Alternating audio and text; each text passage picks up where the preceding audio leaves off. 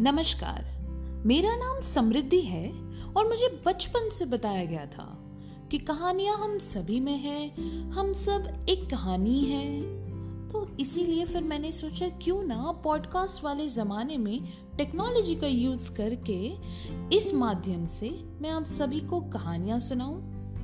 Podcast का नाम है सत्य कला क्योंकि सत्य भी तो आखिर एक कला ही है। आइए, सुनते हैं। आज की कहानी।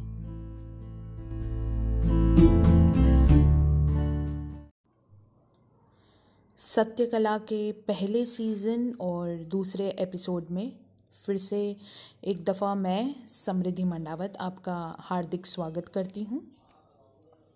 आज की जो कहानी है, वो भी राजा के बारे में ही है। वह राजा, जो मौत से बहुत ही डरता था। उसे यह ख्याल आता था कि उसके चारों तरफ़ जो भी हैं, वे उसे मार ही देना चाहते हैं। वह रात को इस वजह से सो भी नहीं पाता था। इसीलिए एक बार उसने अपने दरबार में अपने सलाहकारों से पूछा कि ऐसे विषय में क्या किया जाए। उन्होंने यह सलाह दी कि ऐसा महल बनवाइए राजन, जिसका एक ही दरवाज़ा हो। उस दरवाजे पर सात चक्रों की फौज तैनात हो।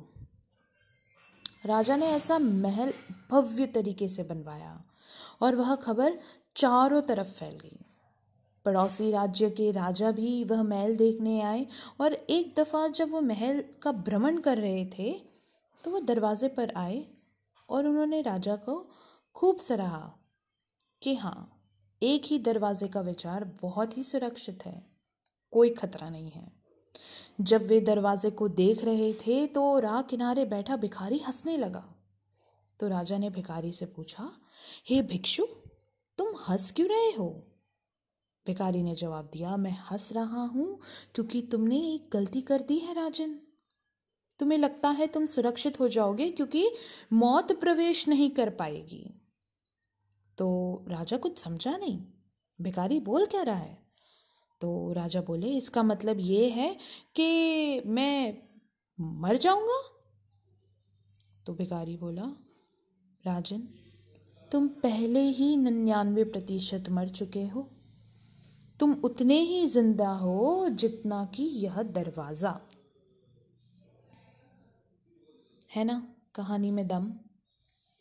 हम सभी हम सभी अपने अपने तरीके से अपने चारों तरफ़ महल बना रहे हैं जहाँ कुछ भी प्रवेश ना कर सके और हमें लगता है कि हम सुरक्षित हैं। पर हम भूल जाते हैं। शांति उन्हीं को मिलती है जो ज़िंदा है। शांति मृत चीज़ तो नहीं है ना? तो यही है, जीवित रहो, जोखिम लेकर जीवित रहो, संवेदनशील होकर जीवित रहो। खुले रहकर जीवित रहो, ताकि चीज़ें तुम्हारे साथ घट सके। आखिर एक दरवाज़ा भी क्यों छोड़ें? नमस्कार।